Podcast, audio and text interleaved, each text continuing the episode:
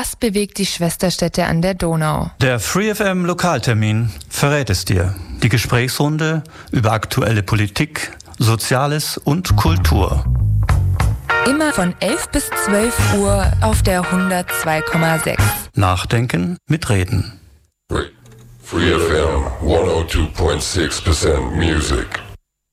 Genau, guten Morgen, hier ist Radio FreeFM mit dem Lokaltermin, wie es die Stimme schon ansagt. Mein Name ist Michael Trost und heute Morgen gibt's hier eine Stunde lang den Jahresrückblick bei Radio FreeFM. Ja, jetzt beginnt wieder die Zeit, wo man so Resümee zieht, wo man auf ein abgelaufenes oder fast abgelaufenes Jahr zurückblickt, und so tun wir das heute Morgen auch im Lokaltermin.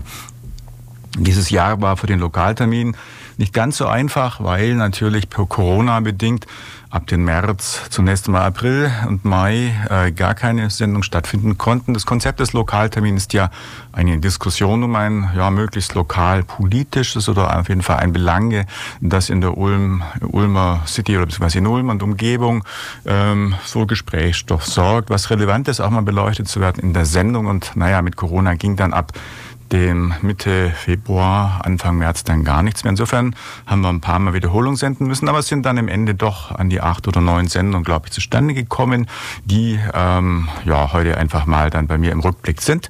Und so fangen wir an im Januar. Da war Lotte Stevens, die inzwischen nicht mehr bei uns ist, sondern inzwischen Spannendes im Ausland erlebt. Zugange mit 2 oder 3 Gästen vom Teatro International. Es ist leider nicht dokumentiert, wie die 2 hießen.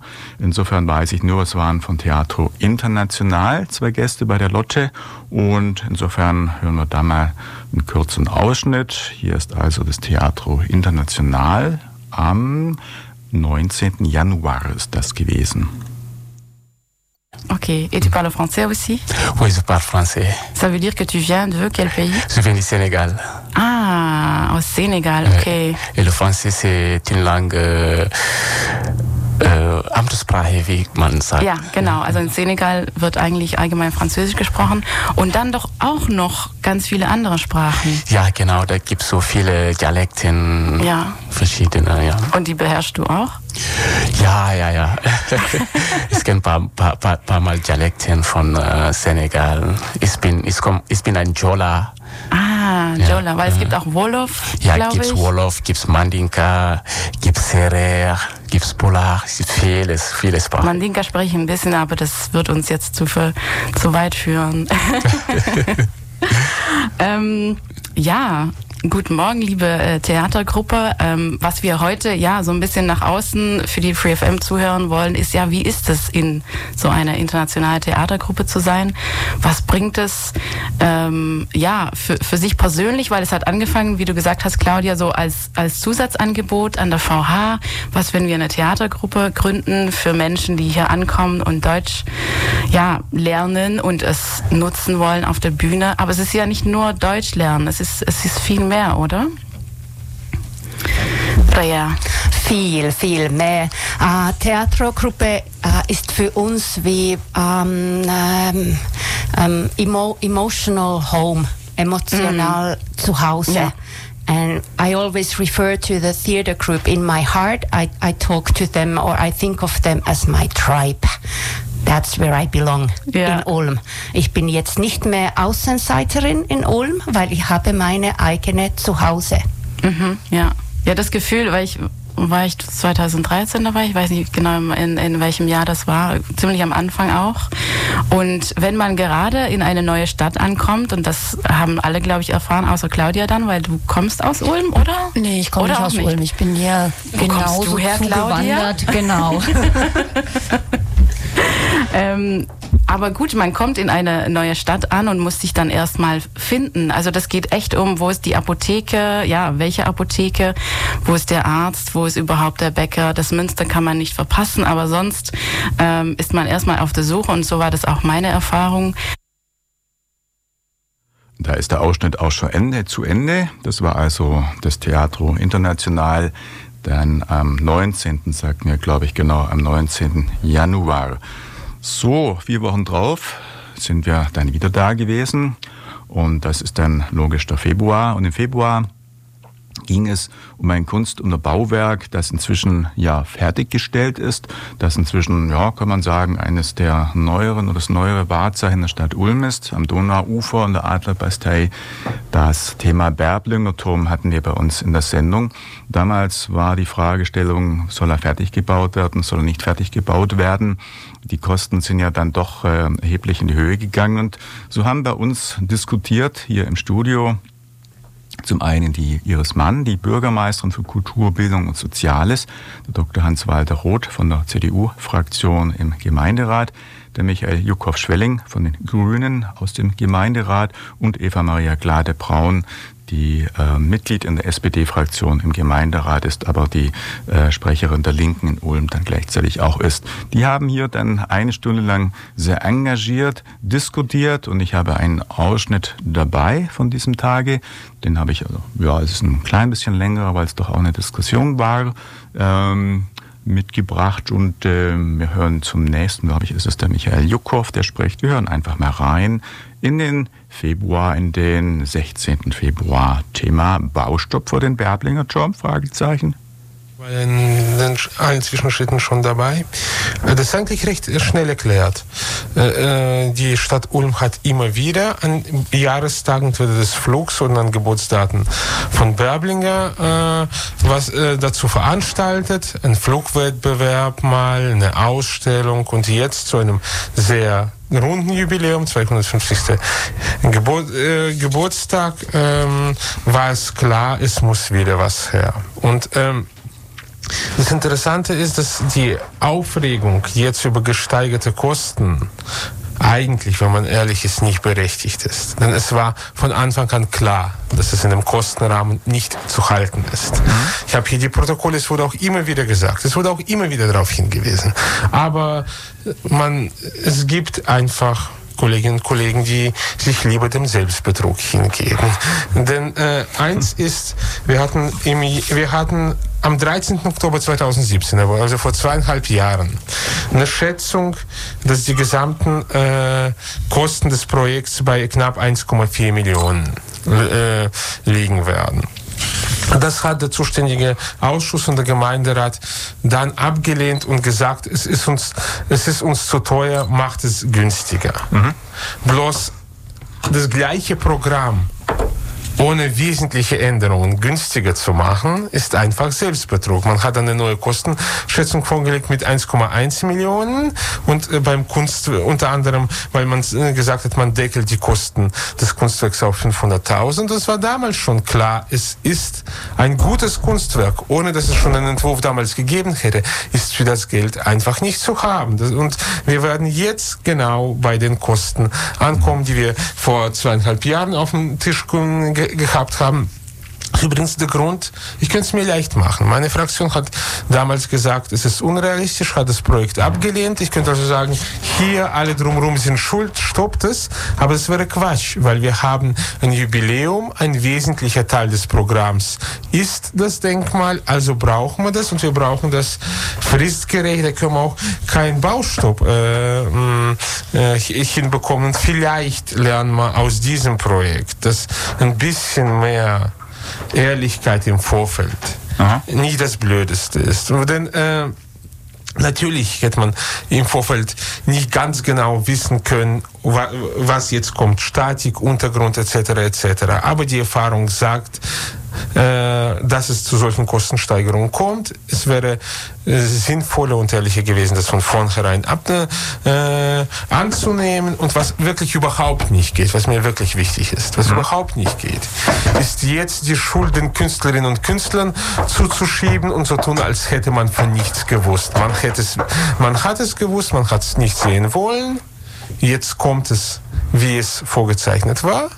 Jetzt müssen wir es fertig bauen. Zum Glück haben wir einen Kulturetat, der das noch verträgt. Aber man soll bitte nicht die eigene Schuld bei anderen abladen. Mhm. Eva? Naja, ich war, als das Kunstwerk beschlossen wurde, ja noch nicht Mitglied des Gemeinderats, aber nachdem ich mir die Unterlagen angeguckt habe, kann ich dem zum Teil zustimmen. Es ist zum einen natürlich so, dass man gesagt hat, man kann zu dem Geld das Kunstwerk nicht haben, wusste aber noch nicht, um was es sich dabei handelt, weil es war ja noch nicht ausgelobt, welches, was am Ende realisiert wird. Dann hat die Stadt gesagt, ja, wir wollen ein Kunstwerk dort haben, aber haben die Kosten auf 500.000 Euro gedeckelt. Kann man machen, aber dann muss man sich auch vorher genau die Gegebenheiten angucken und die sind eben dort schwierig. Worin ich eine große, auch meiner Meinung nach ist es ein gutes Kunstwerk, es ist ein interaktives Kunstwerk, es bezieht sehr viele Faktoren ein, also das will ich jetzt mal unbesehen lassen, aber für mich ein Knackpunkt ist, dass der Künstler gesagt hat, er hatte die statischen Gutachten eingeholt und könnte es zu dem Preis machen. Und dass man jetzt so häppchenweise bekommt, ja, es ist doch nicht zu dem Preis zu machen, es wird so und so viel teurer. Ja, irgendwo denken die Leute jetzt, alles, was mit Mobilität und mit Fliegen zu tun hat, wird sowieso teurer. Siehe Hauptbahnhof, siehe Flughafen Berlin. Und das ist, glaube ich, dieser Knackpunkt, dass es nicht von Anfang an eine Ehrlichkeit da war, sondern dass man jetzt so häppchenweise erfährt, das wird wahnsinnig teuer. Moment, jetzt muss ich aber widersprechen. Ich zitiere aus der Beschlussvorlage von Juli letzten Jahres. Da steht wörtlich drin, da die Planung und die Abstimmungsgespräche noch nicht abgeschlossen sind, können neue Kenntnisse beispielsweise im Bereich der Gründung zu Mehrkosten führen. Haben die nachweislich gemacht. Dann haben wir die nächste Vorlage. Ich lese es jetzt nicht vor, weil es länger ist, aber da steht drin, die Statik könnte problematisch werden, weil das Künstlerkollektiv sie nicht selber prüfen kann. Es kann sein, dass es zur Kostensteigerung kam. Genau so kam es. Na, und sorry, ich kann deinen Unmut ja nachvollziehen. Ja, ich will jetzt überhaupt nicht von Unmut sprechen, sondern es geht ganz einfach darum, natürlich Kostensteigerungen, aber diese Kostensteigerungen sind in einem sehr großen Rahmen. Und ich bin auch nicht dafür, dass jetzt zu sagen, jetzt machen wir einen Baustopp. Das wäre völliger Quatsch. Ich meine, mit Jubiläen haben wir da schon negative Erfahrungen gemacht. Ich denke an das Oratorium, das wir schon zurückgezogen haben. Ulm macht sich wirklich, wenn wir das zurückziehen, jetzt zur absoluten Lachnummer. Also deshalb, aber eben das ist, glaube ich, das, was die Leute lesen halt die Fußnoten oft nicht. Also liegt es an uns, das zu betonen. Deswegen betone ich nochmal, wir sind jetzt genau bei dem Kostenansatz, der im Oktober 2017 prognostiziert wurde, wo es den Wunsch gab, macht es billiger, aber man hat aber gleichzeitig die Mehrheit gesagt, das macht es billiger, aber enthalte das Programm im vollen Umfang aufrecht und sowas ist unrealistisch und bleibt unrealistisch und man braucht die Ehrlichkeit, entweder zu sagen, man verzichtet auf wesentliche Teile oder die Ehrlichkeit, es wird nicht billiger. Sicher, aber zur Ehrlichkeit hätte dann halt auch gehört, eben nicht zu sagen, ich mache euch das für 500.000, sondern gleich zu sagen, es wird erheblich teurer. Das ist der Punkt, wo ich sage, da ist schon ein Stück weit Kritik, wobei ich ansonsten die künstlerische Arbeit absolut loben muss. Die ist wirklich sehr, sehr gut. 25 Jahre Radio FreeFM. Länger on air als Berblinger.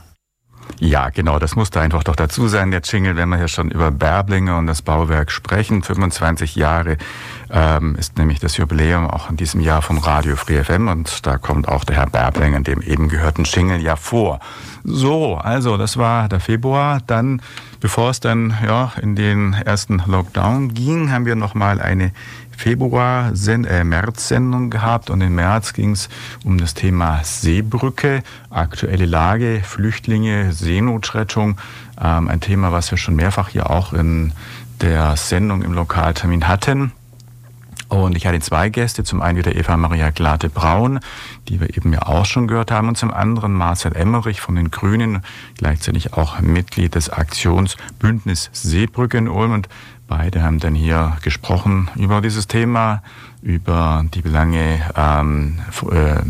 dass Ulm sich ja zum sicheren Hafen auch erklärt hat, um dann hier Menschen aufzunehmen. Darüber wurde dann eine Stunde gesprochen und auch damit, da habe ich einen Ausschnitt dabei, hören wir also rein, Eva-Maria Glatte-Braun und Marcel Emmerich am 15. März 2020 hier im Lokaltermin. Hoffnung, können auch wir vielleicht irgendwas beitragen, kann auch Seebrücke irgendwas in der Richtung beitragen, vielleicht versuchen wir es mal so anzugehen. Ja, also es ist schon eine schwierige Situation, weil diese sogenannten Visegrad-Staaten, was Polen, Slowakei ist da ziemlich mit dabei, Ungarn und eine Politik verfolgen, die dann doch sehr völkisch rechtsgerichtet ist. Wir hatten im letzten Oktober eine Justizministerkonferenz hier in Ulm und da hat ein ungarischer Jurist gesagt, dass diese ganzen exekutive, judikativ, also dieses Dreiersystem, was wir in Deutschland haben, dass sich das da ziemlich auflöst und dass im Prinzip die Rechtsprechung dort auch nicht mehr unabhängig ist.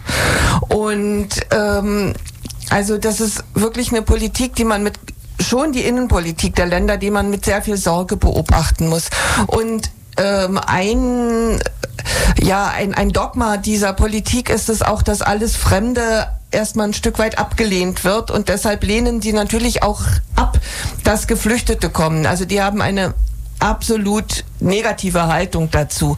Und natürlich ist das, wenn man das Haus Europa sieht, da ist natürlich eine europäische Lösung das, was man anstreben sollte.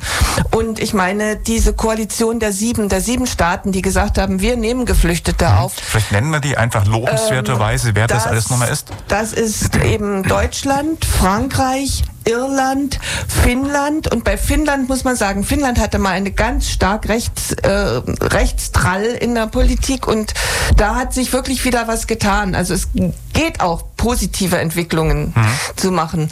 Portugal, Luxemburg und Kroatien. Mhm. So, und das sind nun wirklich zum Teil nicht die Länder, die nun die meiste Kohle haben, sondern die eben gesagt haben, ja, wir machen das trotzdem. Und diese Länder sollte erstmal Hoffnung machen, auch wenn die Lösung also absolut lächerlich ist. Mhm. Vielleicht, wenn ich dazu fragen darf, ich glaube, die allermeisten Menschen wurden in Deutschland aufgenommen, oder? Ich glaube, von den 7, die du gerade genannt hast, insgesamt ist trotzdem Deutschland, auch wenn wir sagen, der Zustand ist unbefriedigend, aber immerhin dann doch Deutschland das Land, das noch am großzügigsten bisher Unterstützung geleistet hat. Ja, das ist ja diese sogenannte 2015er Politik, als Angela Merkel eben diesen berühmten Satz gesagt hat. Wir schaffen das. Wir schaffen das, genau.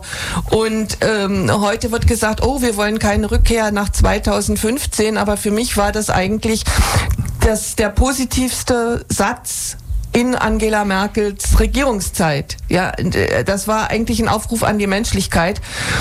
Und bei allen Schwierigkeiten, und es war verdammt schwer, die Geflüchteten aufzunehmen, und da sind verdammt viele Fehler auch passiert, weil wir auch nicht die Strukturen hatten. Die Strukturen, die mussten ja erstmal geschaffen werden. Möchte ich heute sagen, es war nicht falsch. Und dass diese Länder sich jetzt auch dazu bekennen, das heißt, dass es einfach ein Stück eben, dass es dann breiter aufgestellt wird. Und überall, wo es breiter aufgestellt wird, das ist ja erstmal eine positive Entwicklung. Mhm. Es gab in Deutschland, ich erinnere mich, Hille Mattheis hat das berichtet, diesen Königsteiner Verteilungsschlüssel, der dann, glaube ich, auf Deutschland Anwendung gefunden hat und daraus resultierte dann auch, in welchen Bereichen, Städten dann letztendlich dann Menschen dann gekommen sind. Genau. Danach wurden die Menschen eben auch verteilt und ich meine, klar, es ist erstmal eben auch das BAMF, an das BAMF ist ja sehr viel Kritik auch gegangen und da sind auch, ich meine, wenn man ganz einfach sieht, wie viele Prozesse danach geführt wurden wegen Fehlurteilen und. Aber es konnte der juristische Weg erstmal beschritten werden, ne? Und das ist ja schon erstmal positiv. Und es gibt da bestimmt, also da können wir nochmal eine Sendung dazu machen, wie viel es da auch zu kritisieren gibt. Aber erstmal hat Deutschland die Leute aufgenommen. Mhm. Überwiegend in welchem Bundesland war oder Bundesländer gab es jetzt Länder? Ich frage ganz konkret, Baden-Württemberg war da relativ aufnahmefreudig, auch immerhin Landesregierung grün. Und das sollte man annehmen, dass vielleicht ein bisschen die Dinge anders laufen als in Ländern, die vielleicht konservativ regiert sind, Fragezeichen? Ja, Baden-Württemberg, also wir sind ja nun direkt die Grenze zwischen Baden-Württemberg und Bayern und da kann man wirklich sehen, dass es schon einen Unterschied gibt zwischen Baden-Württemberg und Bayern. Und Bayern, die haben ja eine sehr, sehr restriktive Flüchtlingspolitik. Und Neu-Ulm, ne?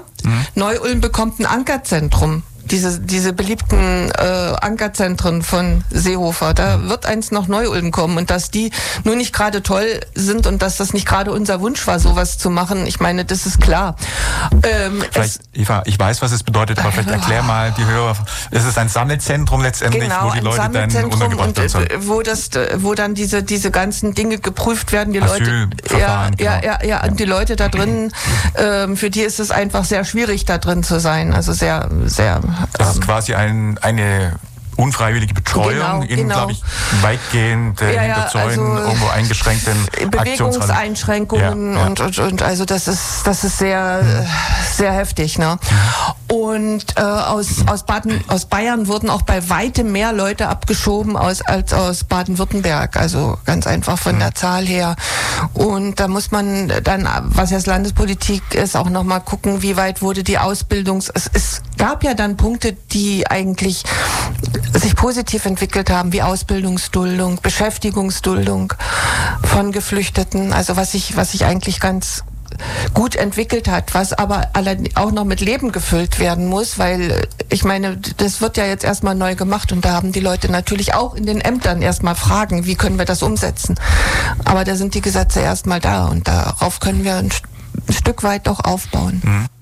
Soweit dieser Ausschnitt dann aus der Sendung. Ja, das war dann, wie schon gesagt, im Februar die letzte Sendung, bevor wir dann in die Corona-Situation kamen. Wir haben, im März war das, genau. Und dann haben wir im April schließlich eine Wiederholungssendung aus dem Jahre 2000 und, 18 und 19 gesendet über Menschenhandel, Gewalt gegen Frauen und im Mai haben wir gesendet eine Wiederholung von 2018 zum Thema Mietshäuser-Syndikat. Das sind, wie gesagt, dann ältere Sendungen gewesen, die wir halt dann aus der Not heraus, in Anführungszeichen aus der Not, eben einfach, das ist eine spannende Sendung gewesen. Aber wir haben sie wiederholt, da weil ich jetzt, weil es schon älter war, dann auch keinen Ausschnitt mit. Wir spielen zunächst mal einen Musiktitel und dann gucken wir weiter in den Juni. Ich spiele, weil es einen weihnachtlichen Bezug hat, Three Kings und die Band heißt Blondie, Debbie Harry und Blondie. Der Lokaltermin mit dem Jahresrückblick diesen Jahres 2020. Ja, ich hatte es gesagt, dann kamen wir in die Phase, wo wir erstmal nicht senden konnten live. Erst wieder ab dem Juni war es dann möglich. Und im Juni hat dann meine Kollegin, die auch die Redaktion Herzgespräche führt und heute Abend 19 bis 20 Uhr auch sendet, über das Thema Pride Month gesprochen. Das hatte mir bis dahin gar nichts gesagt, aber sie hat darüber als LGBT-Veranstalterin hier im Ulmer Bereich erzählt in der Sendung Lokaltermin am 7. Juni. Und auch da habe ich einen kurzen Ausschnitt dabei. Wir hören also Nadine Zander. Mir war das ja ein Anliegen, dass dieser Pride Month eben auch bei uns auf FreeFM läuft. Wir sind ja auch für Vielfalt und dann passt das eben thematisch ganz gut. Und dadurch, dass ja in diesem Jahr es nicht so viel gibt, weil viel ausfallen muss, habe ich gedacht, okay, dann lass uns das doch im Radio machen. Und so lief eben in der vergangenen Woche die Themenwoche zum Thema Pride Month. Also es geht einen ganzen Monat, das ist der Juni und da haben wir die erste Woche jetzt im Juni dem Pride Month gewidmet und da gab es dann verschiedene Themen. Also da fing es an einfach mit, was ist Pride überhaupt, habe ich ja vorhin auch schon mal angesprochen. Also das ist diese Bewegung der LGBTQ-Community, also den Lesbien, Gay, Bisexual, Transgender, Queer und allen Menschen in diesem bunten Spektrum eben. Dann gab's Infos zum CSD, was ist der CSD, der sich dann eben auch aufgrund dieser Bewegung gebildet hat. Also das ist dann dieser Demonstrationszug durch die Straßen, das überall in großen Städten auch stattfindet. Da hatte ich dann auch die Freude, mich mit Michael Frech zu einem Interview zusammenzutun, der mir dann auch ein bisschen was erzählt hat über den CSD in Ulm. Mhm. Die hätten dieses Jahr auch ein 10-jähriges Jubiläum gehabt. Aha. Das findet dann nächstes Jahr statt. Ja. Dann habe ich verschiedene Persönlichkeiten vorgestellt, also verschiedene LGBTQ-Persönlichkeiten, die wichtig sind für die Geschichte eben dieser Bewegung. Es gab Filmtipps, Literaturtipps, genau. Und ganz groß ist natürlich auch immer das Thema Toleranz. Ja. Und das ist auch in dieser Community, also es ist ja eigentlich so diese Message, die diese Community raussendet, Toleranz und Respekt füreinander. Ja. Und ja, das ist auch das, was wir eben bei FreeFM diese Woche rausgesendet haben. Mhm. Und das waren insgesamt mehrere Specials im Rahmen des Tagesprogramms, oder ich glaube, gestern Nachmittag waren es sogar 3 Stunden oder sagen wir zwei Stunden waren es. Genau, also ja. Insgesamt die ganze Woche über, es war, liefen nachmittags in der Ulmer Freiheit zu jeder Stunde die Beiträge. Das waren insgesamt 10 Beiträge, die liefen. Also was mir auch noch wichtig ist, sich Gedanken halt noch nicht loslaufen. Ja, also das war das Thema, wie schon gesprochen, mit Nadine Zander, die heute Abend dann auch mit ihren Herzgesprächen wieder auf Sendung ist. So, also, das war der Juni, jetzt kommen wir in Juli. Da hatte ich zum einen das Thema Altersvorsorge für Frauen. Das war dann mit Anke Hillmann-Richter hier in Ulm bei der FDP aktiv, und sie hat also gesprochen über biometrische Risiken, über Unterschiede in der Altersversorgung, Brutto-Netto und. Also es war ein Vortrag. Wir hatten in diesem Fall genau auch im Juni und auch in folgenden Monaten dann halt meist eine Person, keine Gruppen, keine Diskussion hier in der Sendung. Wir hören einfach mal rein, Anke Hillmann-Richter. Und das Thema Altersvorsorge für Frauen. Sich Gedanken zu machen bezüglich der verschiedenen Risiken, die das Leben so birgt. Und diese verschiedenen Risiken sollten auch einzeln abgesichert werden. Also Altersvorsorge, da denkt man ja eigentlich jetzt erstmal daran, dass ich irgendwann in Rente gehen kann. An der Stelle muss ich auch leider sagen, dass zurzeit mit 60 ein Rentenbeginn nicht mehr möglich ist. Wenn nicht gerade jemand schwerbehindert ist, dann kann man vor dem 63. Lebensjahr nicht in Rente gehen. Und trotz 45 Arbeitsjahren wird es jetzt nach und nach dieses Rentenalter angehoben. Das heißt, ohne Abschläge mit 45 Arbeitsjahren kann man, wenn man nach 1964 geboren ist, erst mit 65 in Rente gehen. Und der reguläre Renteneintritt, wenn man diese Jahre nicht zusammen hat, der ist erst mit 67. Vielleicht auch noch kurz der Schlenker zum Thema Grundrente, die jetzt gerade im Bundesrat beschlossen worden ist. Die Grundrente ist keine eigenständige Rente, also die es zu einem bestimmten Zeitpunkt gibt, sondern die Grundrente ist Bestandteil dann der Rentenzahlung, die man bekommt. Also mit 63, 65, 67 oder auch dazwischen. Und im Endeffekt ist es eigentlich nur eine Verlagerung der Sozialhilfeleistung. Also nicht mehr das Sozialamt prüft für Menschen, die eine gewisse Zeit berufstätig waren. Und wenn ich das richtig verstanden habe, zählen Minijobs zum Beispiel nicht dazu. Also es müssen 33 Jahre mindestens ein mehr als geringfügiger Job gewesen sein. Deshalb, liebe Frauen, die den Minijob lange, lange Zeit hatten, der zählt zwar mit für 45 Jahre, aber nicht unbedingt mit für die Grundrente. Und ich denke, da werden noch einige erwachen, wenn es denn tatsächlich umgesetzt wird, wenn auch die Rentenversicherung das, die Umprogrammierung der Konten geschafft hat, dass sie das auszahlen können. Muss ich sagen, es ist ein riesengroßer Verwaltungsaufwand, der dahinter steckt. Es wird nicht viel mehr Geld bei rauskommen, weil die Gelder zahlen zurzeit die Sozialämter ja auch durchaus aus. Aber gut, das hat jetzt erstmal nichts mit den Risiken zu tun. Die Risiken sind Langlebigkeit, Invalidität und Tod. Und die sollten getrennt voneinander abgesichert werden. Langlebigkeit heißt also, dass wir ja durchaus 90 werden können oder wie auch immer und dass das Geld vielleicht nicht nur bis zum 85. Lebensjahr reichen sollte. Und um diese Langlebigkeit abzusichern, das haben wir einmal über die gesetzliche Rentenversicherung, dann aber auch über Versorgungswerke. Soweit Anke Hillmann-Richter, und wir kommen nochmal zum Juli. Da habe ich an anderer Stelle dann mit dem Dr. Hans-Walter Roth, CDU-Stadtrat, über ein Thema gesprochen, was Ulm in diesem Jahr auch sehr, sehr bewegt hat, und das ist die Mohrengasse. Die Fragestellung, soll sie umbenannt werden oder nicht? Die Diskussion kam zur Jahresmitte auf. Und es war zwar dann in einer Plattformsendung, nichtsdestotrotz ist es ein Thema, was eigentlich auch ein Lokaltermin gehört hätte. Deswegen will ich es auch hier gerne senden. Es ist ein lokalpolitisches Thema, eins der Aufreger oder Themen überhaupt in diesem Jahr gewesen. Darum strahlen wir einfach hier auch nochmal den Mitschnitt aus.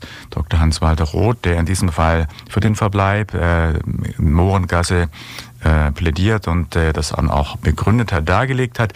Wir hören einfach mal hier rein, was er dann hier bei mir berichtet hat. Ulm hat im Moment ganz klar andere Probleme.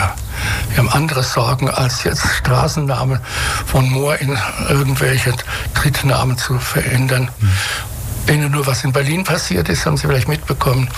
In Berlin hat man die Mohrenstraße, den U-Bahnhof Mohrenstraße umbenennen wollen. Hat dann einen, ich habe den Namen jetzt nicht drauf, einen aus Russland stammenden Komponisten. Der wiederum hatte aber um die Jahrhundertwende 1900, war er gleichzeitig der Direktor des Zoos und hat dort Schwarze ausgestellt aus Afrika, Menschen kommen lassen, und die halbnackt wurden dann präsentiert, so neben Affengehege. Da würde ich uns sagen, das ist Rassismus, und der sollte jetzt den neuen Namen stellen. Man hat ganz schnell, als das rauskam, Fotos auftauchten, völlig zu Recht, mit Hilfe der Medien natürlich, in Berlin den Namen erstmal vom Tisch geholt. Weil Sie das gerade sagten, also ich meine, das ist ja wirklich ein Fauxpas, dann sowas vorzuschlagen. Ich glaube, in Ulm sind ja auch ein oder zwei Namen diskutiert worden, die dann von Vorschlagseite dann, also sprich von Antragstellerseite dann eingebracht wurden. Was waren das von Namen? Das waren, glaube ich, auch irgendwelche... Ich kann nicht alle Namen nennen, und das wäre jetzt ein abendfüllendes Programm, aber das Entscheidende war, man hat einen Ulmer Freiheitskämpfer, der hier in Ulm mal 3 Jahre auf dem Gymnasium war, um die Jahrhundertwende, der sicher seine Verdienste hat und in seinem Land als Freiheitskämpfer dann endete, als Namen vorgeschlagen. Aber die Mohrengasse ist unser altes Ulm, und die kann nicht jetzt in irgendeiner Form diese Historie einfach aufgeben, weil es halt, wie gesagt, ein bisschen schau ist. Und wahrscheinlich die Ansichten sich auch über Jahre und Jahrzehnte immer verändern. Vielleicht für alle, die gar nicht so genau wissen, wo ist die Mohrengasse eigentlich? Ja, das ist die Verbindungsgasse zwischen Stadtarchiv, also Weinhof, dem ältesten Teil von Ulm, Richtung Rathaus. Sie endet also an der Rathaus-Pyramide, ist knapp 500 Meter etwa lang, ich habe nicht nachgemessen, hat nur 2 Straßenschilder, für mehr reicht's gar nicht, und ist diese kleine Verbindungsgasse, um vom Rathaus schnell in das Stadtarchiv zu kommen. Die Mohrengasse ist deswegen auch Mohrengasse vielleicht genannt worden, weil dort war eine Kneipe, das Gasthof, der Gasthof zum Mohren. Man hat um die Ecke gehabt eine Apotheke, das war die Mohrenapotheke. Und dann gab es noch eine ganz andere Reihe von Gründen, wenn man jetzt weiß, was das Wort Moor bedeutet. Und darin liegt ja für mich der Schlüssel in der ganzen Sache. Da kommen wir gleich noch drauf zu sprechen, aber weiß man denn, und ich schließe daraus, dass es ja wirklich Altstadt ist, ältester Teil so der Stadt, wann dieser Name Mohrengasse dann zugewiesen wurde? Gehen wir da wahrscheinlich einige Jahrhunderte zurück, nehme ich an, oder? Es liegt sicher einige Jahrhunderte zurück. Ich kann Ihnen das genaue Datum jetzt nicht sagen, da fehlen auch noch die Urkunden, und da gibt es auch noch Arbeit im Stadtarchiv. Man sucht gerade, feststeht, es ist im 16. Jahrhundert diese Straße, bzw. dieser Gasthof zum Mohren damals aufgetaucht. Und daraus hat sich dann diese Straße entwickelt, die ja auch erst gebaut werden musste. Und deren offizielle Namen ist erst seit 1862, nachdem man eine einheitliche Schreibweise für Ulmer Straßen gefunden hat. Vorher schrieb man Namen ganz nach Gefühl, auch Eigennamen. Vorher hat man Straßennamen, wie man sie einfach gesprochen hat, und fanden sie dann auch nicht. Und im sogenannten Schlumberger Plan werden zum ersten Mal die Namen fixiert und 1862 erst hat der Gemeinderat die Namen amtlich gemacht, in einem amtlichen Verzeichnis. Mhm. Vorher wusste man halt, dort ist die Kneipe und brauchte auch keinen Stadtplan wie heute. Mhm. Also ist auf jeden Fall, wie man denn demnach entnehmen können, schon eine Namensvergabe, die schon deutlich über 200-300 Jahre alt ist. Ja, eigentlich sogar, ich überlege gerade, in einer vorkolonialen Zeit irgendwo schon irgendwo entstanden ist dann, oder? Ja gut, sie musste ja erstmal gebaut werden. Ja. Das war ja freies Gelände. Mhm. Der Weinhof, wo das heutige Stadtarchiv und das Schwörhaus sich befindet, jetzt am Montag normalerweise auch die Schwörrede wäre, mit Blick auf die Mohrengasse. Dort ist der älteste Teil von Ulm und wann genau der jetzt bebaut wurde, bin ich überfragt. Das konnten mir auch die Archäologen nicht mehr genau sagen. Entscheidend ist nur, dass das Gebäude des Gasthofs zum Mohren das heutige Gewerkschaftshaus ist. Also es passt wunderbar alles zusammen. Und ich glaube auch nicht, dass sie ein großes Interesse haben, dann ihr Namensschild zu tauschen. Entscheidend ist nur, das ist das alte, das ganz frühe Ulm, wo Ulm eben noch eine Kaiserpfalz an der Stelle hatte. Und das kann man nicht einfach jetzt wegnehmen. Und da muss man eben auch mal als Historiker ernsthaft mit unseren jungen Stadträten sprechen und sagen, das ist unser altes, historisches, gewachsenes Ulm. Und jetzt überlegt einmal, was eigentlich Mohrengasse heißt. Mhm. Soweit der Ausschnitt mit Dr. Hans-Walter Roth zum Thema Mohrengasse. Inzwischen ist ja wohl geklärt, dass die Mohrengasse ihren Namen behält und da aber ein Zusatzschild noch angebracht wird zur Ergänzung. So, dann kommen wir auch schon zum Monat Oktober und da ging es um das Parken in Ulm, Parksituationen. Wir hatten dazu eingeladen zum einen Michael Jung, den von der Stadt Ulm, den Leiter der Hauptabteilung Verkehrsplanung, Straßenbau, Grünflächenvermessung, VGV. Und zum anderen Herrn Günthers Loch von der CDU-Gemeinderatsfraktion, er ist aber von den Freien Wählern von der UFA. Die zwei haben dann gesprochen über das Thema Parken in Ulm. Das ist dann im Prinzip die erste Sendung nach Corona gewesen in dieser Form und das ist gewesen am 2. August diesen Jahres. Also hören wir hier rein. ÖPNV ist ja auch so, dass der grenzübergreifend stattfindet. Denken Sie an die Linie 5 oder denken Sie an die Linie 7, die auch durch Neu-Ulm verkehrt und genauso die einfallenden Linien aus dem Neu-Ulmer Landkreis, die zum Hauptbahnhof in Ulm fahren. Das ist eine Überschneidung, aber auch das Radverkehrsnetz stimmen wir mit den Kollegen immer wieder ab. Und wir haben natürlich zwei große Bauprojekte in den nächsten Jahren, die Adenauer Brücke und die Genster Brücke, die zwangsläufig da zu einer Zusammenarbeit führen. Mhm. Ist denn eigentlich in Bezug auf Verkehrsaufkommen und in Bezug auch auf die Anzahl der Autos, die Parkplatz suchen, im Grunde auch jetzt durch die Baustelle beispielsweise am Bahnhof oder der anderen Baustellen, die so in den letzten Jahren in Ulm waren, hat sich da was geändert? Ist erkennbar, dass zum Beispiel die Park-and-Rides zunehmend mehr angefahren werden oder fahren die Leute trotzdem rein? Wie gibt es da auch irgendwie Erkenntnis gerade? Ich meine, wenn ich das Nadelöhr hier vorne sehe, das ist am Bahnhof ja nicht unerheblich. Ja, das Nadelöhr in der Friedrich-Ebert-Straße vom Hauptbahnhof hat dazu geführt, dass vor allem Verkehrsverlagerungen auf die anderen Einfallstraßen existieren, logischerweise, weil das Durchkommen zugegebenermaßen ziemlich schwierig ist an der Stelle. Der wesentliche Punkt ist, aber das sehen wir halt ziemlich gut, ist in den Parkhäusern, wie die Parkhäuser in Ulm ausgelastet sind. Sie sind sehr gut ausgelastet, also ohne Corona jetzt mal zu erwähnen, aber sonst sind sie sehr, sehr gut ausgelastet. Und bei den oberflächlichen Parkplätzen haben wir natürlich weniger stark eine Statistik, weil die stärker frequentiert werden, weil die weniger stark unter Beobachtung stehen und bilanziert werden können. Mhm. Ja. Was Sie es gerade ansprachen, ist eigentlich nur das am Rand erwähnt, weil das in Bezug auf Strategie wahrscheinlich jetzt weniger eine Rolle spielt, ist in Bezug auf Corona eigentlich irgendwie merkbar oder feststellbar, dass sich irgendwie was geändert hat, dass die Leute weniger einkaufen oder drängt doch alles eigentlich ungebremst nach Ulm rein?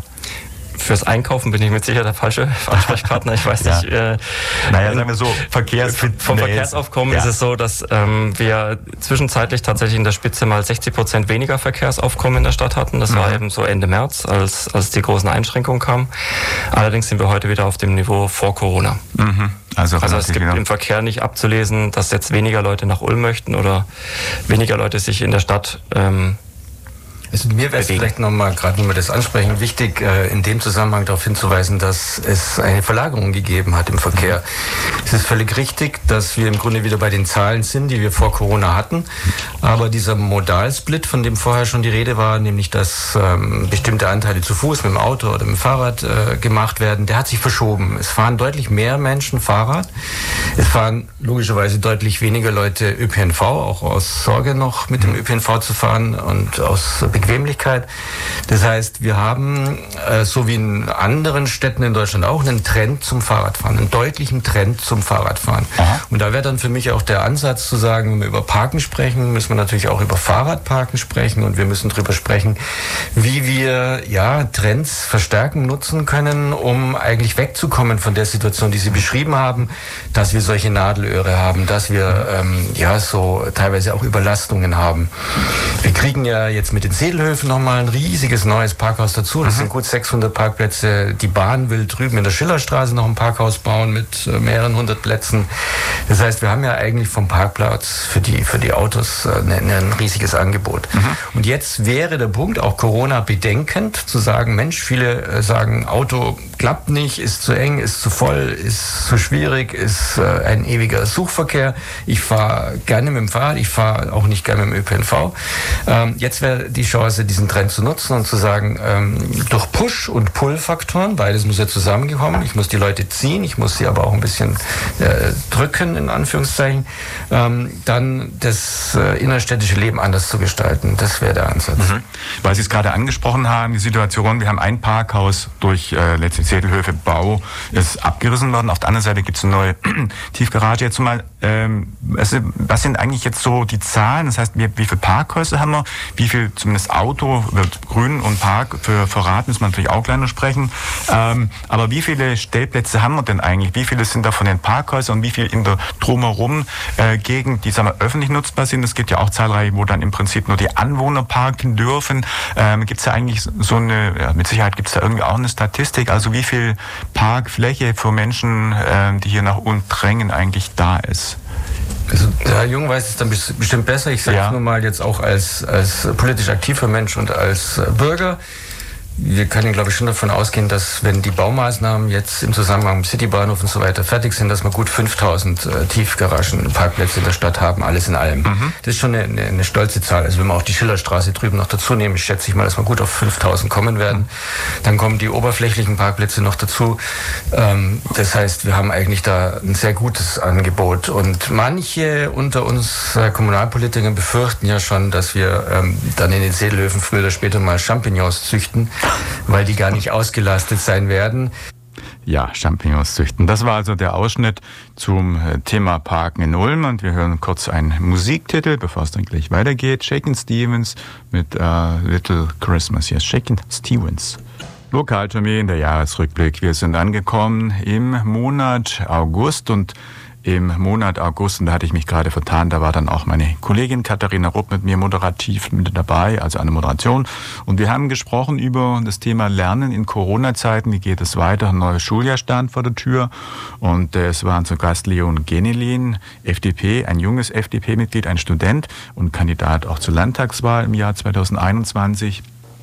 Es war zu Gast Ulrike Schanz, eine Ulmer Lehrerin, gleichzeitig auch stellvertretende SPD-Kreisvorsitzende. Dazu Lorenz Schulte, ein Schulleiter, nämlich der Schulleiter von der Ferdinand von Steinbeil-Schule. Und schließlich endlich auch Eva-Maria Glatte-Braun, wie schon gesagt, Sprecherin der Linken in Ulm und Mitglied in der SPD-Fraktion im Gemeinderat. Wir hören rein. Wie ist es so bei Ihnen an der Schule? Haben Sie schon fürs kommende Schuljahr mehr ein konkretes Konzept oder auch haben Sie Handlungsalternativen, wenn sich was schnell ändert? Basierend auf den Maßnahmen, die wir bereits durchgeführt haben. Das war natürlich zum einen das Fernlernen. Erst einmal über E-Mail-Projekte, die wir miteinander gemacht haben, mit E-Mail-Austausch, dann natürlich auch bis zum persönlichen Austausch, weil nicht alle Schülerinnen und Schüler waren zu erreichen. Das sind sogar auch Lehrer von mir dann zu den Schülern hingefahren, nach Hause gefahren, haben die entsprechende Post ausgeliefert, bis zu den üblichen Landmanagementsystemen, die es da auf dem Markt gibt, haben wir im Prinzip die gesamte Bandbreite der Digitalität genutzt, wie man sie nutzen kann, und haben dort natürlich unsere ersten Erfahrungen gesammelt. Das war von daher schon mal sehr gut, dass wir diese Erfahrungen gesammelt haben, und diese bündelten wir jetzt gerade zum Ende des Schuljahres, um aus diesen Erfahrungen heraus jetzt für das neue Schuljahr eine Konzeption für uns zu erstellen, wenn es denn wieder so sein sollte, dass wir wieder eine Schulschließung haben. Vorrangig für uns natürlich ist der Präsenzunterricht, mit aller Deutlichkeit, und ist auch der große Wunsch, nicht nur von seitens der Lehrer, sondern auch von Seiten der Schüler, wie wir feststellen durften, als dann unsere Schülerinnen und Schüler dann wieder im Unterricht waren. Einige waren hellauf begeistert, dass sie wieder im Unterricht sein durften, von auch Schülerinnen und Schülern, wo man vorher gedacht hatte, naja gut, die legen auch mal gerne einen Tag Pause ein. Für das neue Schuljahr ist natürlich jetzt erstmal angedacht, dass wir diese Konzeption Präsenzunterricht fortführen, aber begleitend dazu die Digitalität nicht vernachlässigen. Das heißt also, die Lernmanagementsysteme, die uns an die Hand gegeben wurden und die datenschutzrechtlich auch konform sind, werden ab dem neuen Schuljahr dann permanent begleitend dem Unterricht folgen. Das heißt also, wenn ich Präsenzunterricht habe, werde ich zeitgleich auch schon digital die Möglichkeiten nutzen, die ich habe, um zumindest diese Dateien abzulegen, wenn ich auch hinterher nicht, jetzt sei es über Moodle oder MS Teams, ist eine große Diskussion derzeit gerade noch. Also bei uns wird Moodle eingeführt, natürlich, das heißt, es ist eingeführt und es wird natürlich auch weiter praktiziert, dass wir über diese Möglichkeiten weiter lernen werden. Nicht alle Kolleginnen und Kollegen sind natürlich so weit, dass sie da im Moment mitmachen wollen und auch können. Diese müssen wir natürlich entsprechend A überzeugen und B natürlich auch fördern. Und das ist natürlich eines der Konzepte, die wir jetzt derzeit auch gerade zusätzlich erarbeiten, um daraus hinaus hinterher nicht mehr in die Situation hineinzuschlittern, wie wir sie gerade im März hatten. Frau Ricke, wie ist das bei euch? Ich meine, viele Lehrer haben wahrscheinlich, das weiß ich so aus meiner eigenen Schulzeit, doch über Jahre ein gewisses eingefahrenes Muster, wie sie unterrichten mit einem ähnlichen und gleichen Material. Das wird bei dir und bei Kollegen natürlich wahrscheinlich auch jetzt wirklich eine erhebliche Umstellung, was die Wissensvermittlung angeht, bedeuten. Das heißt, ihr habt wahrscheinlich auch einen gigantischen Mehraufwand und ja, für euch auch ein ganz starkes einfach Umorientieren dann, oder? Ja, also ich glaube, der größte Unterschied war einfach, virtuell zu unterrichten. Das war fürchterlich anstrengend und ich habe dann so überlegt, warum war das so anstrengend, und ich glaube, es lag einfach daran, dass die Energie gefehlt hat. Wenn ich normalerweise in meinem Klassenzimmer stehe, dann bekomme ich ganz viel positive Energie von meinen Schülern. Mhm. Und das gibt mir, glaube ich, auch einfach dann die Kraft, diesen Unterricht durchzustehen, also auch 6 Stunden am Stück ist dann kein Problem, aber wenn das wegfällt, und ich glaube, das ist das, was viele Schüler auch so belastet hat, wenn einfach dieses wirkliche Zusammen, wir arbeiten an was gemeinsam, weggebrochen ist, dann war das einfach ganz arg schwierig. Also die wichtigste Aufgabe teilweise in dieser Lockdown-Zeit war wirklich, mit den Schülern auch einfach zu sprechen, einen emotionalen Austausch zu haben, auch den Schülern die Chance zu geben, miteinander zu sprechen in dem virtuellen Klassenraum. Und ich glaube, haben sie mir hinterher auch berichtet, sowohl die Eltern als auch die Schüler, das war ganz, ganz arg wichtig. Und da fällt mir natürlich dann auch sofort ein, die Schüler, die das nicht hatten. Also klar, wie gesagt, bei uns war das möglich, aber da kommen wir wieder zum Thema Bildungsgleichheit ist Chancengleichheit. Und wenn das wegfällt und wenn die emotionale Betreuung auch wegfällt, dann hat man einfach nicht die gleichen Chancen wie Schüler, die das haben. Weil du gerade sagst, Bildungsgleichheit ist Chancengleichheit. Politik oder FDP, glaube ich, legt auf das Thema Bildung ja auch sehr, sehr viel Wert. Leon, ist die Bildung eigentlich jetzt gefährdet, dass wir... Also wir müssen uns auf jeden Fall vor Augen führen, dass jeder Tag, an dem Schüler nicht den optimalen Unterricht bekommen, und das ist zurzeit einfach nicht gegeben, ein Tag ist, wo unter Umständen Bildungschancen und auch Zukunftschancen verspielt werden, Wir müssen uns auf jeden Fall vor Augen führen. Ich habe jetzt ganz viel Positives gehört, wirklich aus der Praxis. Ich habe aber auch sehr viel Negatives erfahren die letzten Wochen und Monate, Ich erlebe es auch live zu Hause. Meine Schwester ist noch in der Schule und was ich da gehört habe, das hat mich wirklich erschrocken. Das sah der digitale Unterricht eher aus, als man bekommt einmal die Woche ein Arbeitsblatt per Mail geschickt, muss das ausdrucken, ausfüllen und zurück zur Schule bringen. Also man kann es nicht mal zurückschicken, sondern muss es zurücktragen. Und da sage ich einfach, das geht nicht. Das ist vor allem schädlich für die Schüler, die schon Probleme hatten davor. Und es ist ganz problematisch für die Familien, die vielleicht nicht für jedes Kind einen PC haben, und auch nicht das optimale Internet, sondern wo sich dann 3 oder 4 Kinder einen Computer teilen müssen. Im Zweifelsfall noch mit den Eltern, ja. Und da muss ich sagen, da hat mich auch die Politik massiv enttäuscht. Ja. Also in meinen Augen wäre der Weg gewesen, erstmal den schnellstmöglichen Rückkehr zur Präsenzlehre zu forcieren. Mit Hygienekonzepten natürlich, mit Investitionen in Hygienemaßnahmen, auch in die digitale Ausstattung. Aber die Präsenzlehre hätte frühzeitig das Ziel sein müssen. Das wurde weder probiert noch getan in ganz vielen Schulen und auch von der Landesregierung nicht. Und was auch gewährleistet sein muss, ja, es kann nicht sein, dass wenn wir in Stuttgart einen Ausbruch haben, dass dann in Ulm die Schüler zu Hause bleiben müssen. Ja, wir müssen das wirklich auf kommunaler Ebene regeln, kommunal flexibel bleiben. Es muss aber sichergestellt werden, dass alle Schulen reibungslos zurück in die Digitallehre gehen können, ja. So, dann war das der Ausschnitt. Wie gesagt, das war dann im Monat August. Und dann kommen wir zum September. Und im September hatten wir dann noch das Thema Hilfe für Lesbos. Und zwar bei mir zu Gast eine angehende Ärztin, eine Medizinstudentin aus Ulm, Elena Mörke. Und Elena hat bereits Anfang des Jahres eine gewisse Zeit auf Lesbos verbracht, um dort geflüchteten Menschen zu helfen. Und ist dann in der Woche nach dem 27.09., als der Sendetermin hier war, auch wieder dort runter geflogen, um Hilfe zu leisten. Elena Mörke als dann auch Mitwirkende oder Mitglied in der Seebrücke Ulm. Wir haben eine Stunde gesprochen und hören hier rein, was Elena Mörke mir erzählt hat oder berichtet hat. Wie läuft denn sowas ab? So, also muss man sich Monate oder Tage vorentscheiden und wie geht das? Ja, ich glaube, ich hatte mich im Dezember 2019 dazu entschieden, das zu machen und habe dann eben Ausschau gehalten nach einer passenden NGO, weil es eben auch, wie vorhin auch schon gesagt hat, sehr wichtig ist, dass man da was Passendes für sich selbst auch findet, wo man sich auch wohlfühlt. Dann habe ich mich dort beworben, über eine Online-Bewerbung ging das und dann hat man eigentlich auch relativ zügig schon den Termin festgelegt. Es war geplant dann eben 1 Monat, ich bin dann dorthin geflogen und wurde dann erstmal begrüßt, ich wurde vom Flughafen abgeholt.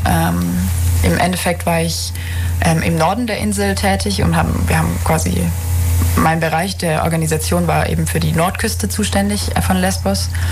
Und wir haben, ich wurde erstmal abgeholt und mir wurde erstmal alles gezeigt und mich haben alle total herzlich aufgenommen und mich beruhigt und gesagt, man geht ja natürlich auch mit Erwartungshaltungen dorthin und auch mit Unsicherheiten und ist natürlich gespannt, wie das alles funktioniert. Und da wurde ich aber total positiv überrascht und total positiv dort aufgenommen. Und bin dann quasi zu meiner Einsatzstelle gekommen. Dort wurden mir auch erstmal, ich wurde in alle Abläufe eingewiesen, wie sowas funktioniert, wenn ein Schlauchboot ankommt, wie man dann sich formatiert in der Gruppe, wie die Sichtung der Patienten verläuft oder der Geflüchteten in dem Fall, zu schauen, ob es irgendwelche Notfälle gibt, wie das funktioniert mit der anschließenden Essensverteilung, mit der Kleiderverteilung etc. Und genau, uns haben aber auch die Leute dort gesagt, ja, in die Monate davor war es dort relativ ruhig. Das sind in diesem Bereich im Norden sind vielleicht über 4 Wochen 3, 4 Boote angekommen. Es war sehr ruhig. Ja. Und dann hat tatsächlich in derselben Nacht noch Erdogan die Grenze aufgemacht und es kamen direkt 3 Boote in dem Bereich an einem Tag. Das war natürlich eine Mordsveränderung dort. Und das war ja nicht nur, also wir waren ja auch nur ein Bereich von Lesbos, für die wir zuständig waren. Und dann ging das alles relativ schnell, dass die Situation sich dort eben so angespannt hat und wir eben jeden Tag aufs Neue eben adaptieren mussten, überlegen mussten, wie können wir weiterhin helfen, wie können wir vor Ort sein, um eine Grundversorgung, eine medizinische Grundversorgung zu gewährleisten. Es war natürlich auch ein riesen Hickhack mit der Polizei im Endeffekt vor Ort, weil die Behörden da uns auch sehr im Weg standen.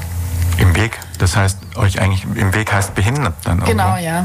Also das ist tatsächlich die griechische Polizei, die die war im Endeffekt auch bei diesen ganzen Anschlägen, die es dann dort gab auf Journalisten, die waren im Endeffekt immer vor Ort, aber was unternommen haben sie eigentlich nie. Das zeigt auch so ein bisschen, wie gespalten die Situation in Griechenland auch zu dem Thema ist und dass die Polizei natürlich von der Bevölkerung auch enorm unter Druck gesetzt wird. Wenn wir jetzt mal schauen, also erstmal Lesbos, vielleicht das kann sich jeder nicht so genau vorstellen, ist jetzt eine Insel. Genau.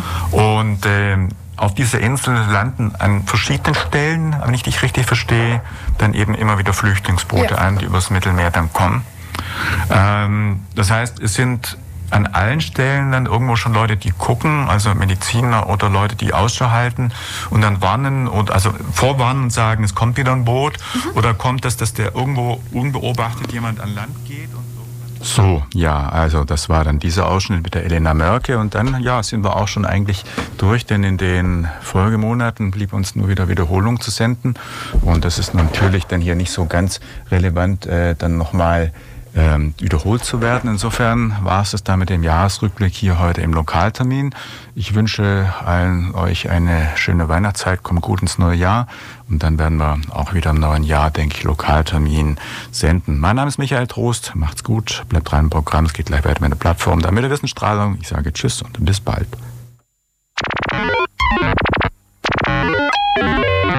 Das war der Lokaltermin. Über aktuelle Politik, Soziales und Kultur. Immer nachzuhören